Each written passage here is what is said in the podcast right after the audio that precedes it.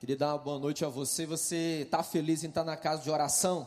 Diga glória a Deus. Boa noite a você também que nos acompanha pela internet. A turma vai nos ajudar aqui com o púlpito. Mas eu quero encorajar você nessa noite a não desistir, a continuar firme, seguindo naquilo que Deus tem para a sua vida, naquilo que Deus tem para a minha vida. Recentemente eu estava investindo um pouco mais de tempo, observando o que está acontecendo na cidade do Rio de Janeiro. É simplesmente, ou foi simplesmente, estarrecedor as notícias da última semana. Irmã Kátia, eu em frente à TV, é raridade de acontecer, mas eu fico. Eu chorei na frente da minha TV. Tamanha atrocidade, tamanha perversidade com que a maldade se multiplica debaixo dos nossos olhos. E ali, na sequência, eu fui para o meu escritório me ajoelhei na presença de Deus, Pastor Clóvis. E fui orar ao Senhor. E fui meditar na palavra. Como é que cada um de nós, como é que você que nos acompanha pela internet, como é que a gente resiste a um desejo grande de largar?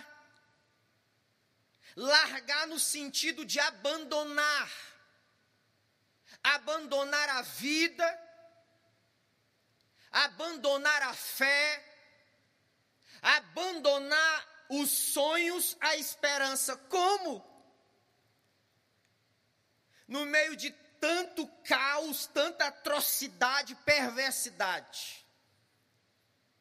E parece que pensamos que o guarda-chuva do cuidado de Deus não está sobre as nossas vidas. Mas eu quero hoje à noite, na dependência do Espírito Santo, extrair algumas lições espirituais, para que você aplique na sua vida, para que eu aplique na minha, para que nós resistamos juntos à tentação de largar. Abra a sua Bíblia, segundo o livro de Reis, capítulo de número 23. Nós vamos no Antigo Testamento, nos livros históricos. Um dia alguém me perguntou, pastor, por que nós pregamos no Antigo Testamento? Eu respondi, Felipe, seminarista, que simplesmente a maior parte da Bíblia é categorizada como Antigo Testamento que há todo um desenvolvimento da história da salvação. Essa é uma das inúmeras razões de nós pregarmos em todos os textos da palavra de Deus. Então acompanha comigo essa leitura, por gentileza. Segundo livro de Samuel, capítulo 23, verso de número 8. Segundo livro de Samuel 23, verso 8. Estes são os nomes dos principais guerreiros de Davi. Versão NVI.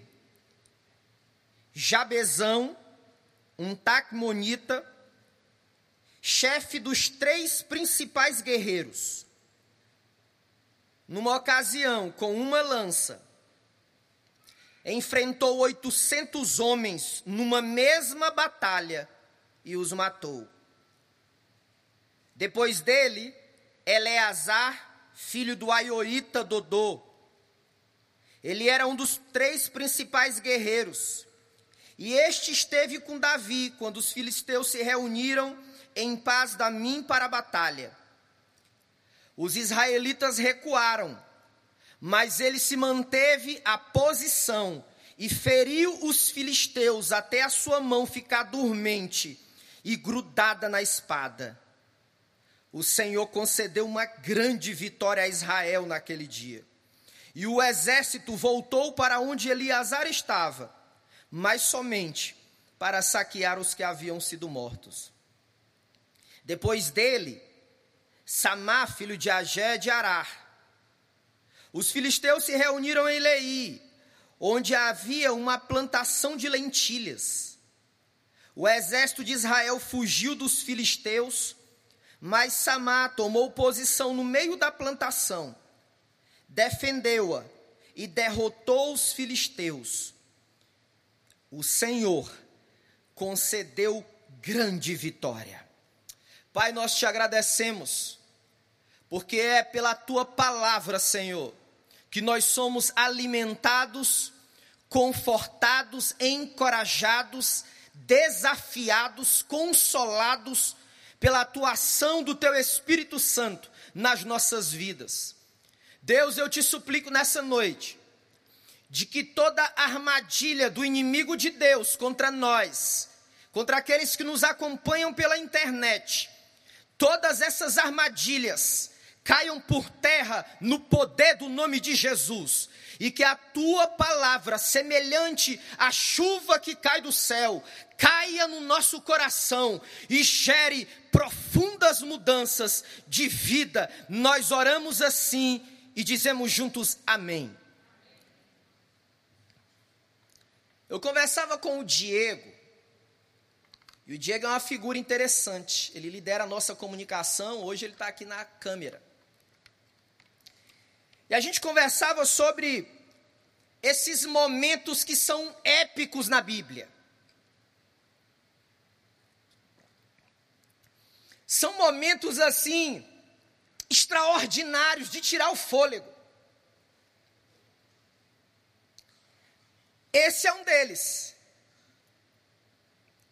Nós nos deparamos aqui com três grandes homens de Deus.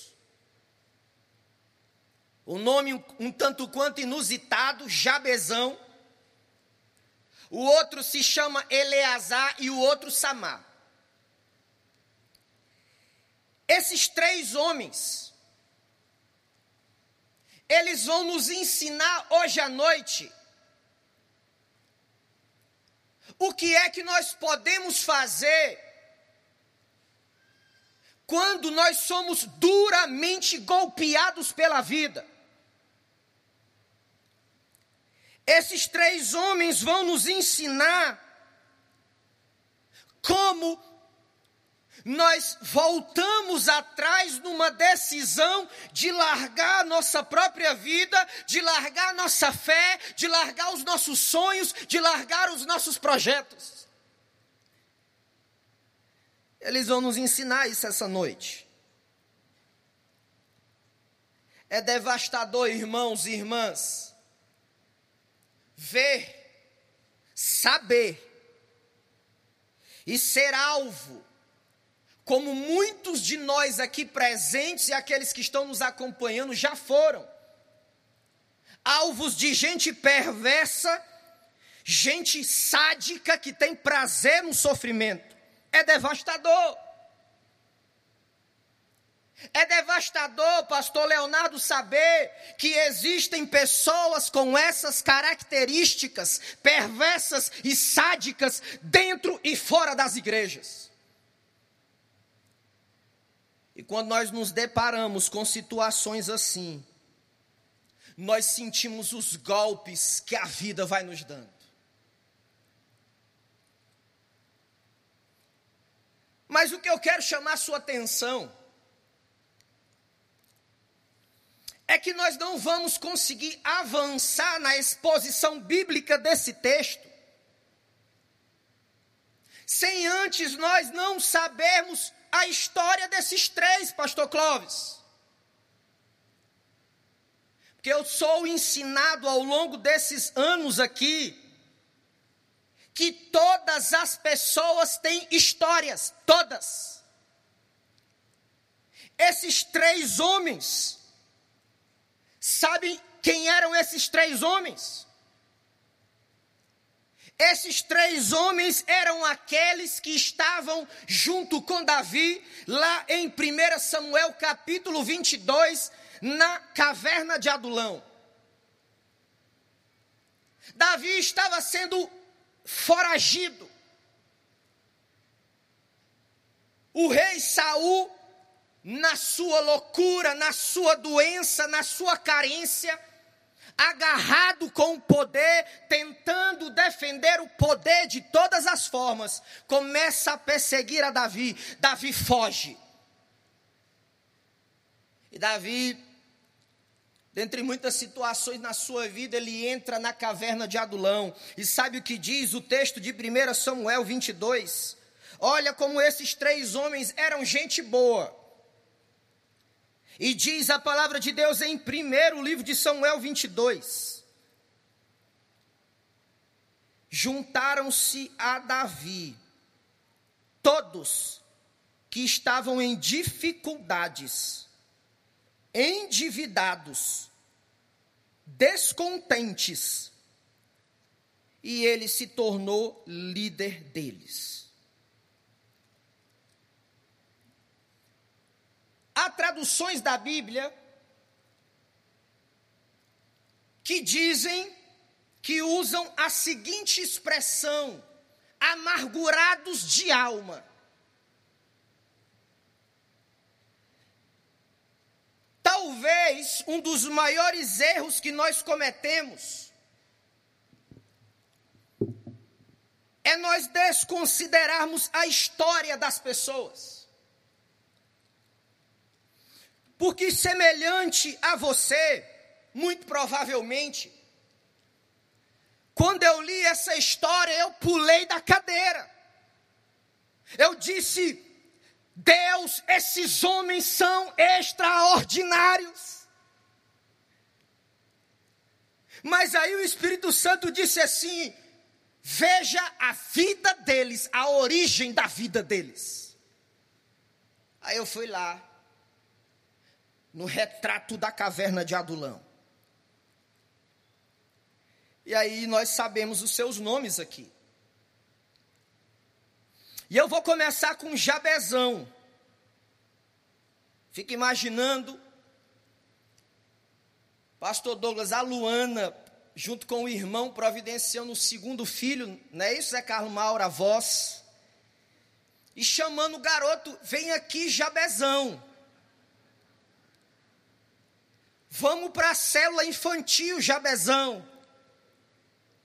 Era o nome dele.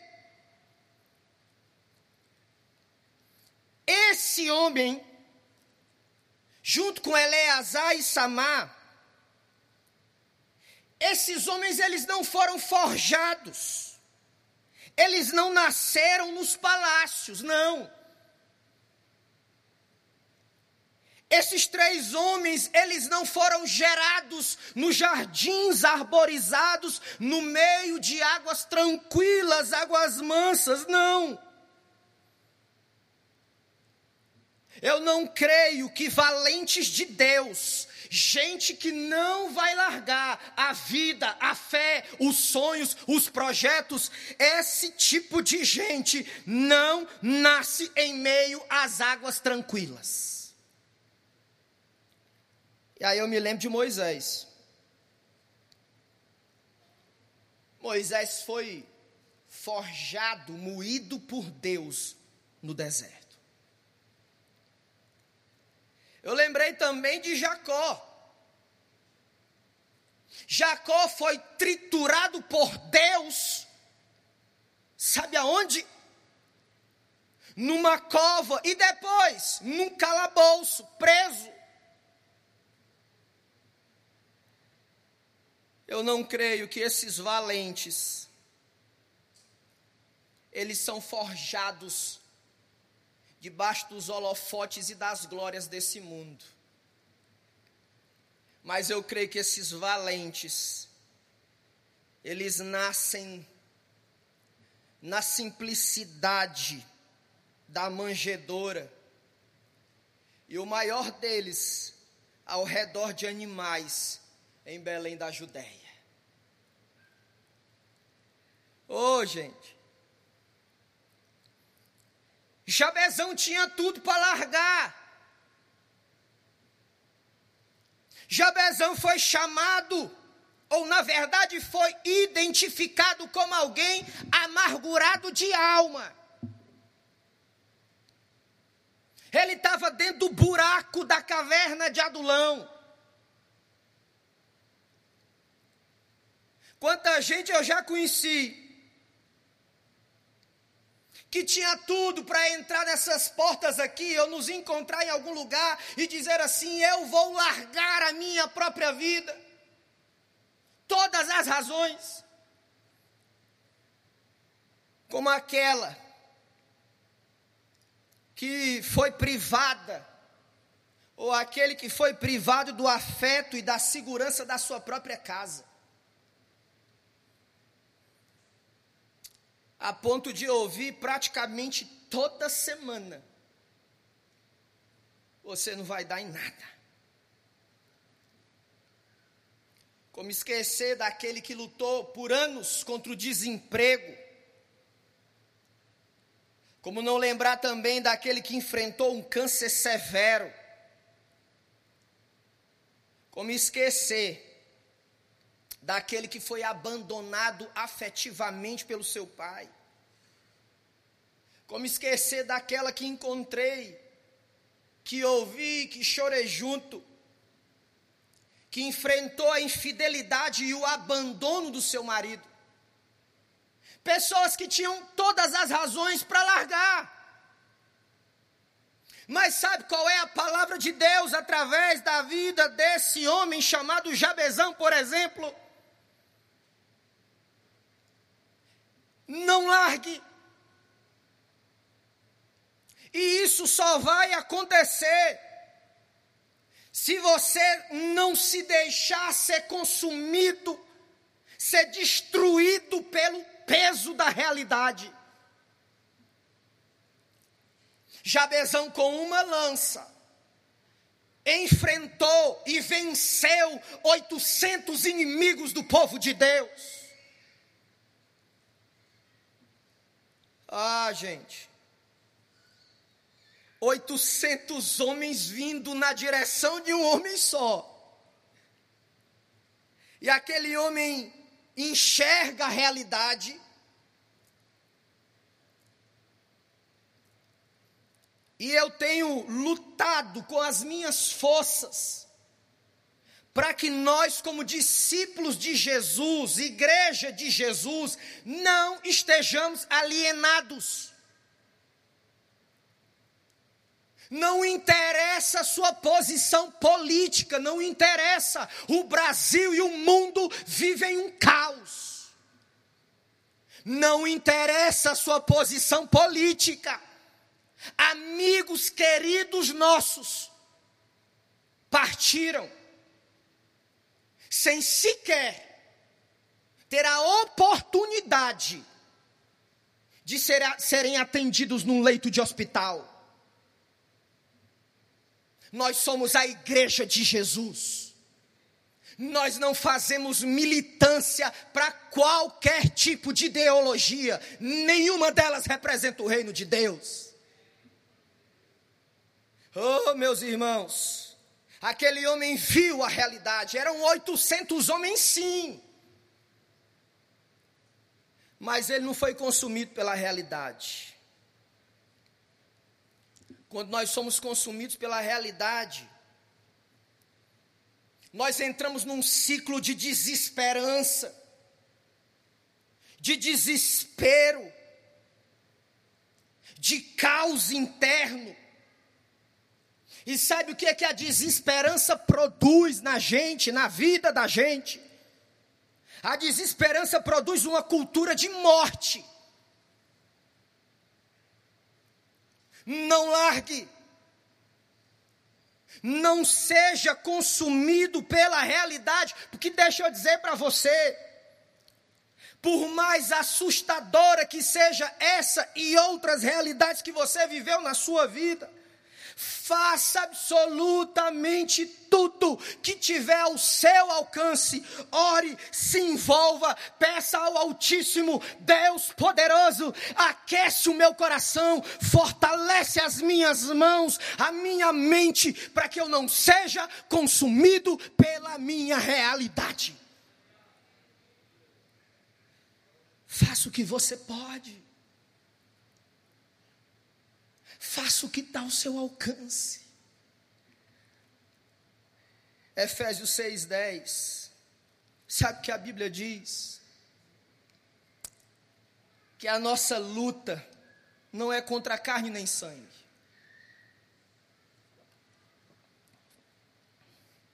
Não. A nossa luta não é contra pessoas. Mas a nossa luta, diz Paulo à igreja em Éfeso, uma igreja atolada em crendice, em misticismo, em sincretismo. A nossa luta é contra principados e potestades espirituais.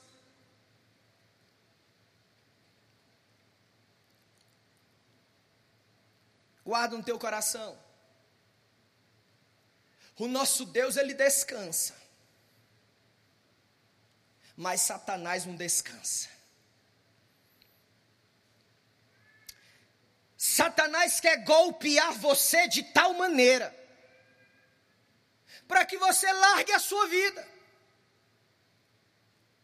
Alguém que está largando a própria vida não é alguém apenas que pensa em suicídio, não, gente largar a própria vida, é não perceber que entrou numa ciranda que não consegue sair dela e esqueceu para que veio ao mundo e esqueceu do propósito que Deus tem para cada um de nós. Isso também é largar a própria vida.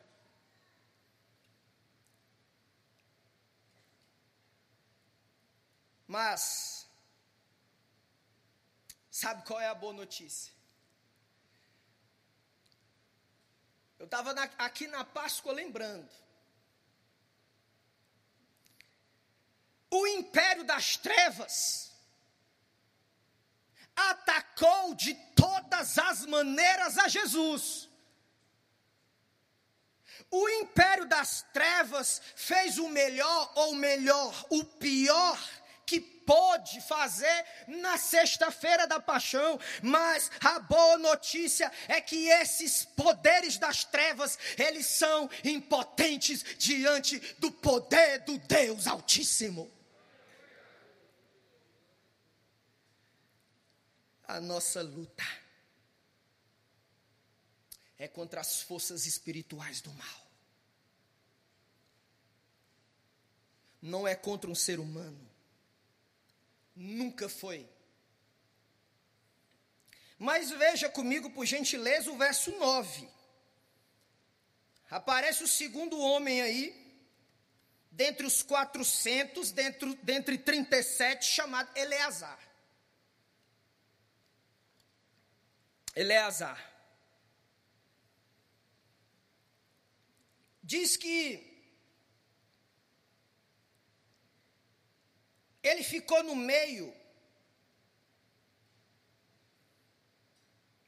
da luta. E ele lutou tanto, tanto, tanto, tanto, que a espada ficou grudada na mão dele. Estou falando para você que essa é uma das histórias épicas da Bíblia. Imagina comigo, Eleazar com a espada na mão e ele lutando enquanto o, os amigos estavam fugindo.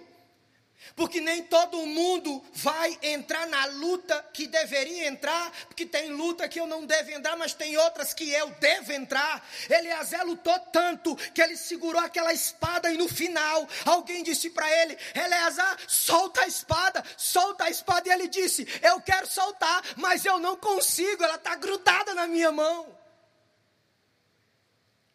Sabe o que, que esse homem pode ensinar?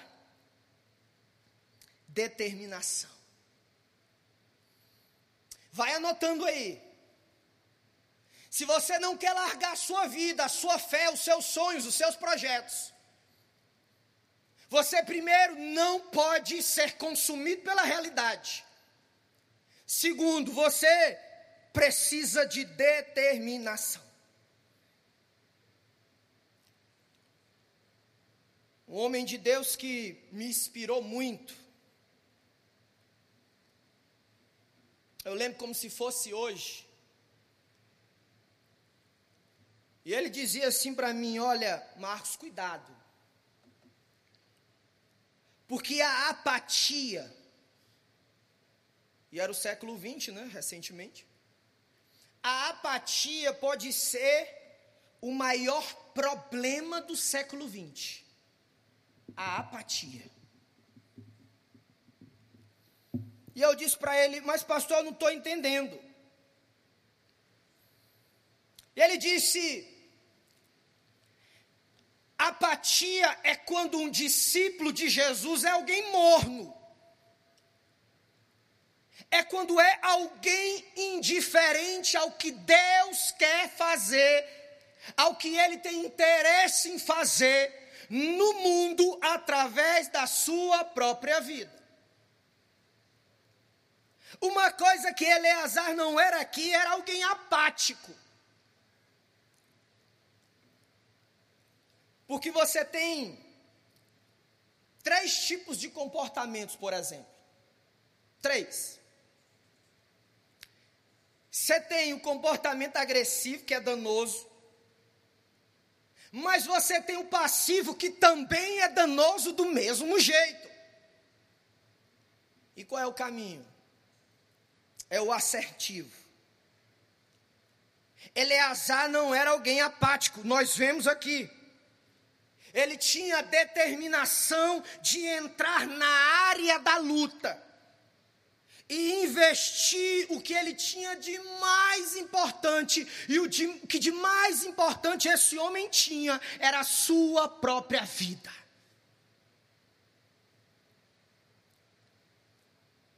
Ainda é hora. Eu ia dizer assim, chegou a hora, mas eu prefiro dizer, ainda é a hora. Sabe de quê? da nossa turma do Xbox e do PlayStation, se tornarmos valentes de Deus. Ainda é hora de você se tornar alguém determinado como Eliasar e orar ao Senhor ou continuar orando para que Ele derrame um poderoso avivamento no nosso país ainda é hora de nos tornarmos gente determinada a cumprir os nossos compromissos de cidadania num país atolado de corrupção em todos os níveis, todos os níveis. Ainda é hora. Eleazar é alguém determinado. A determinação desse homem nos inspira.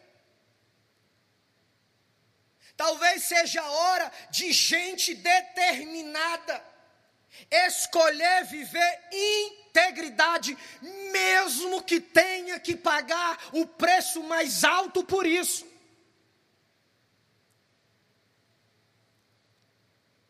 É gente que não vai trocar a integridade por jogos de poder ou por trambicagem. Não. Gente que vai seguir na direção que está sendo proposta, confrontando poderes, fazendo perguntas difíceis quando necessárias.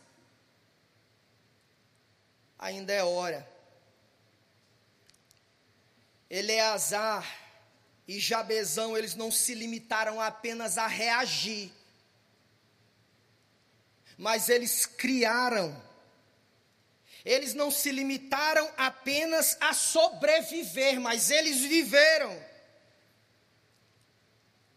Se você puder, eu quero que você ore bem fundo nos meus olhos agora. Você me acompanha pela internet. Encha o seu coração de esperança. E seja determinado e seja determinada a viver tudo aquilo que Deus projetou para a sua vida, para a sua família nele. E como disse o pastor Clóvis aqui, ninguém pode deter a obra santa de Deus. Mas você diz assim, pastor, mas no meio de tanta violência e brutalidade, você faz a referência da espada. É, porque era um tempo de guerra aqui. Mas nós estamos com os pés aqui no Novo Testamento e olhando para o Novo Testamento. Sabe por quê? Porque Paulo diz o seguinte: olha, as nossas armas, ou as armas com as quais nós lutamos, elas não são carnais. As armas com as quais lutamos, elas são espirituais, poderosas em Deus para destruir todas as fortalezas do inimigo. Você crê nisso? Aplauda o nome de Jesus. Há armas espirituais disponíveis para você e sua família. Não largue. Veja agora, por gentileza, o versículo de número 11. Aparece aí Samar. Isso daqui também é muito interessante. Jabezão não foi consumido pela realidade, Eleazar foi determinado. E agora aparece Samar. O que, que aconteceu com esse valente de Deus? Uma das estratégias de guerra dos filisteus, porque aqui era contra os filisteus, eles faziam o seguinte: eles invadiam áreas de plantação, áreas agrícolas do povo de Deus. E sabe o que eles faziam? Eles arrasavam tudo. Eles foram fazer isso mais uma vez. A minha avó tinha um, um ditado, acho que a minha mãe, minhas tias estão assistindo lá de Fortaleza que ela dizia o seguinte: a formiga sabe a, rolha que, a folha que rói. Olha isso. A formiga sabe a folha que ela está roendo. Pode até ser, eu não vi ainda. Mas pode ser que tenha formigas que roam é, ortigas, por exemplo. Eu não vi. Aliás, quando era é, criança, assim, eu fiz sempre uma criança muito é, quietinha, muito pacata. Meus pais nunca tiveram trabalho comigo, nem em casa, nem na escola. Você está rindo por quê, irmão? Você está fazendo bullying aqui ao vivo com o pregador, o pessoal da internet acompanhando. E aí, eu ia brincar com meu irmão nos terrenos baldios lá, a gente sempre morou em casa. E, é, e nós nos deparávamos com aquela, é, aquela planta temida pelos meus amigos, que era a famosa ortiga. Oh, meu Deus, quando encostava naquele trem ali, chegava em casa todo vermelho, todo vermelho, e meu pai dizia: Você estava onde? Eu disse: Eu estava ali brincando. Brincando aonde? Aí eu disse, no terreno baldio. Ah, foi, porque você não vai mais sair de casa hoje, não. A disciplina naquela ocasião. Mas, os filisteus não sabiam a folha que eles estavam querendo roer. Filipe, eles achavam que ia ser da mesma maneira. A gente chega, devasta tudo e maltrata e abusa do povo de Israel. Mas não. Eu acho lindo isso na Bíblia. Porque tem horas e chega a hora que o Altíssimo diz assim: basta. Tem horas que o Altíssimo diz assim: basta, não. E ele levanta Samar. Sabe o que esse homem faz? Ele fica no meio da plantação de lentilhas. E eu fico imaginando o que é que ele estava dizendo para ele. Ele estava dizendo para ele: como é que eu vou dar conta? Mas eu vou dar conta porque o Deus Altíssimo está comigo, e sabe o que ele faz? Ele vence todos os filisteus que queriam destruir o povo de Israel. O que, que eu aprendo? O que, que você pode aprender com esse homem de Deus? Anota aí no teu coração.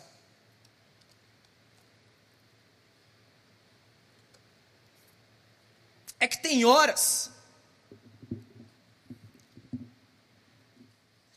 Tem horas decisivas na vida que nós precisamos nos posicionar, tomar posição. Tomar posição pela nossa família, tomar posição pelo reino de Deus, tomar posição pela nossa esposa, tomar posição pelo marido, tomar posição pelos filhos, tomar posição para que o reino de Deus prevaleça ele tomou posição. Ele foi lá para o meio.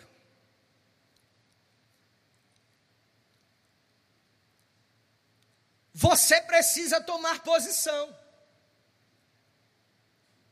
Você precisa tomar posição, por exemplo, em relação a não largar a sua fé. Uma outra coisa que eu estou investindo na minha vida também cansa, mas vale a pena. É levar cada discípulo de Jesus a entender, compreender que igreja não é balcão de negócio. Igreja não é lugar de jogatina, não é. Mas igreja é lugar aonde eu vou com a minha vulnerabilidade, com as minhas dificuldades, servir ao outro, para que eu e o outro possamos juntos servir a muitos, para que o nome de Jesus seja glorificado até a sua vinda. Tomar posição tomar posição, você, mulher, principalmente, para dizer não à violência doméstica. Não. Nenhum ser humano tem o direito de abusar ou de violentar fisicamente qualquer outro, nenhum. E para isso existem recursos. Eu soube de uma história assim tenebrosa. Tenebrosa. De alguém que sofria ameaças dentro da sua própria casa.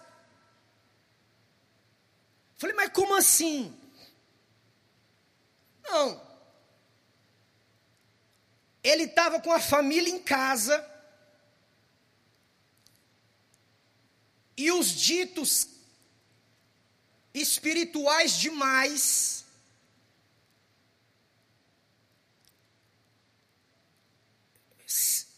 Faziam círculos na casa dessa família, aterrorizando.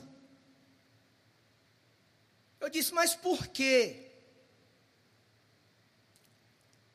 Porque não queria fechar ou abrir o prédio da igreja. Eu falei, não.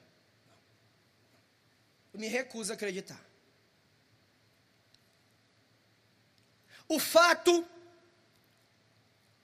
de um líder querer abrir ou querer fechar o prédio da igreja levou pessoas da igreja a ameaçar a família dele ao redor da casa. Onde é que nós estamos? Precisamos nos posicionar contra uma espiritualidade doentia que adoece as pessoas, que massacra as pessoas.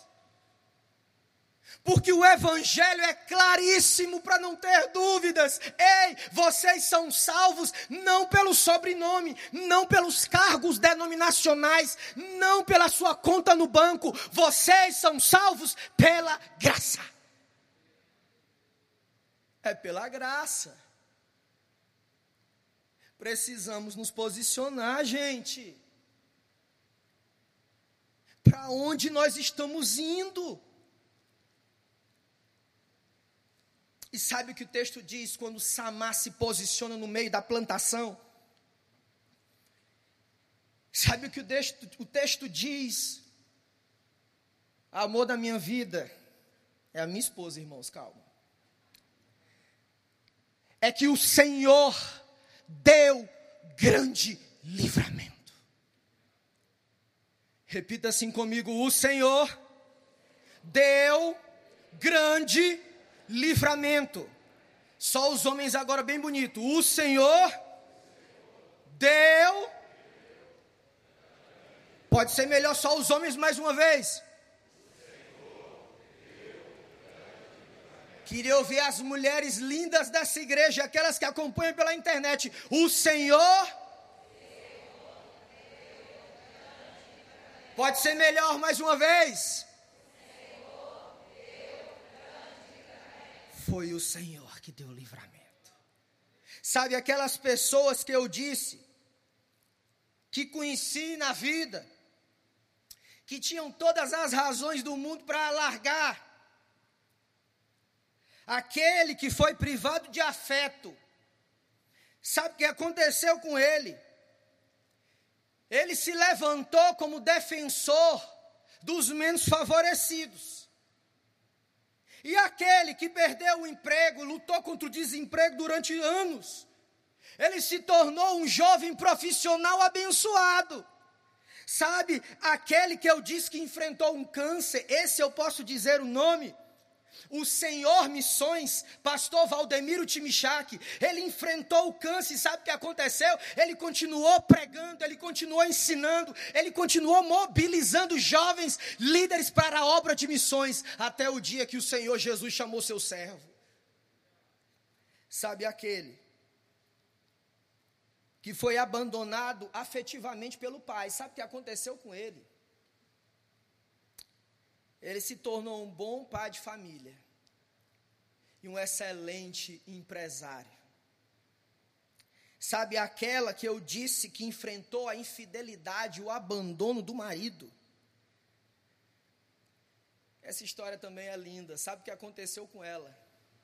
Ela se tornou e continua se tornando uma líder frutífera na obra de Deus. Essa é a nossa história. Eu quero encerrar.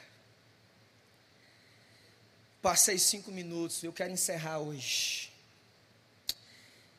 Mas eu quero finalizar dizendo o seguinte: não queira o que esses homens viveram. O que grandes mulheres de Deus viveram. se você não tiver disposto a pagar o preço que eles pagaram. Jesus, ele tinha todos os motivos do mundo para largar, todos. O filho de Deus foi chamado, sabe de quê? Pelos fariseus. Beuzebu, pai dos demônios. Tem que pagar o preço. Você pensar em largar não tem problema nenhum. Pastor, mas me ensinaram que tem. Me perdoa, mas te ensinaram uma heresia. Sabe por quê? Porque Elias, poderoso profeta de Deus, pensou em largar. Jonas, poderoso profeta de Deus, pensou em largar.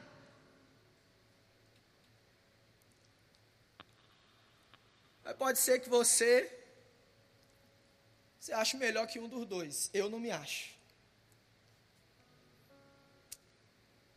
Humildade não é ser alguém passivo, nunca foi. Humildade não é, não é ser uma mulher ou um homem banana, nunca foi. Mas humildade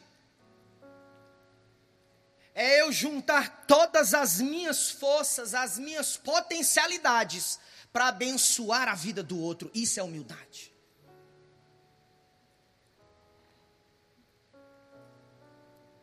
Hebreus 11. Todas as vezes que eu lembro de histórias dos valentes, que eu lembro de como Jesus seguiu adiante, não largou. Eu lembro dessa galeria aqui.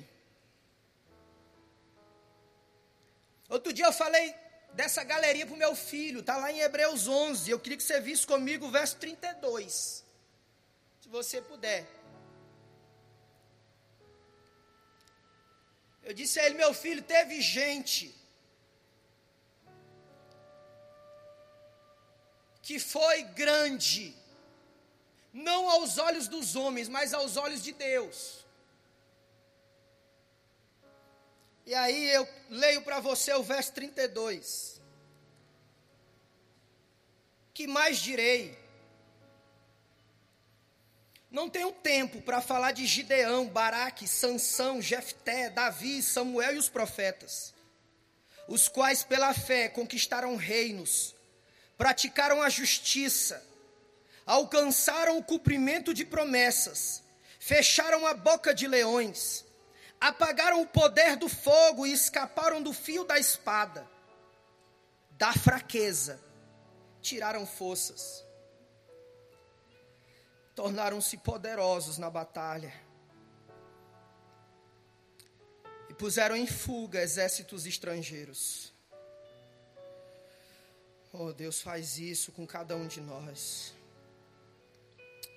Houve mulheres que, pela ressurreição, tiveram de volta os seus mortos.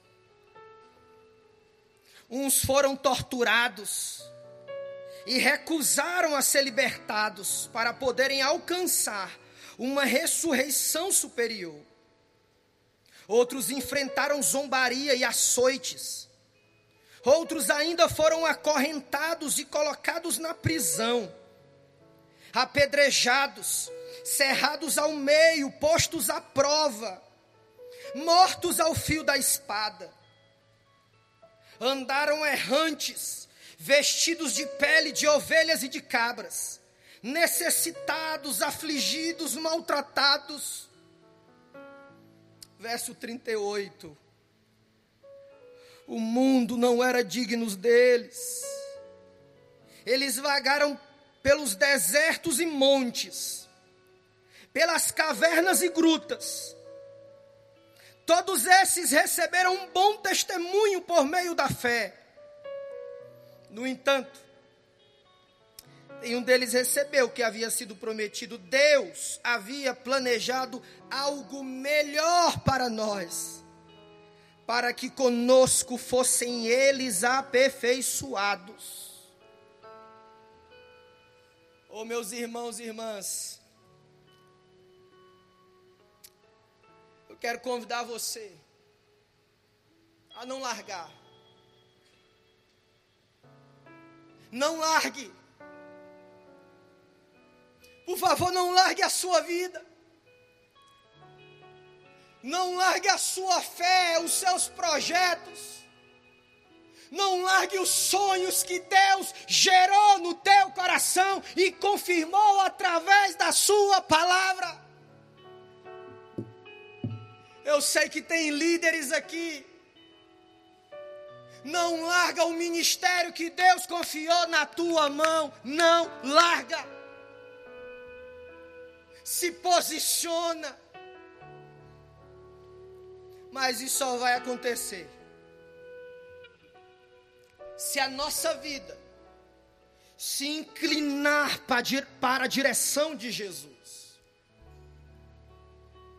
Isso só vai acontecer quando nós arrancarmos a nossa armadura e dissermos: Deus Altíssimo, não me deixa ser consumido pela realidade Deus Altíssimo, eu quero ser uma mulher, um homem determinado, cheio do Teu Espírito Santo, que não vai amolecer diante dos golpes que a vida dá.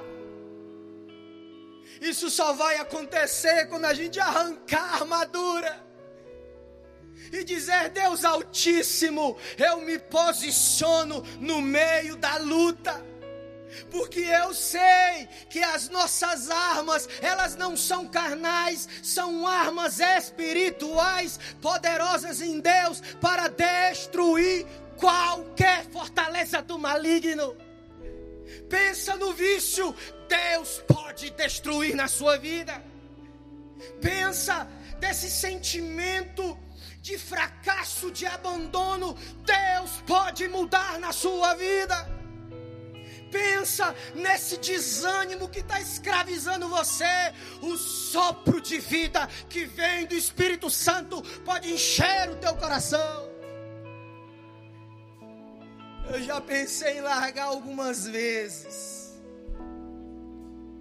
Algumas vezes.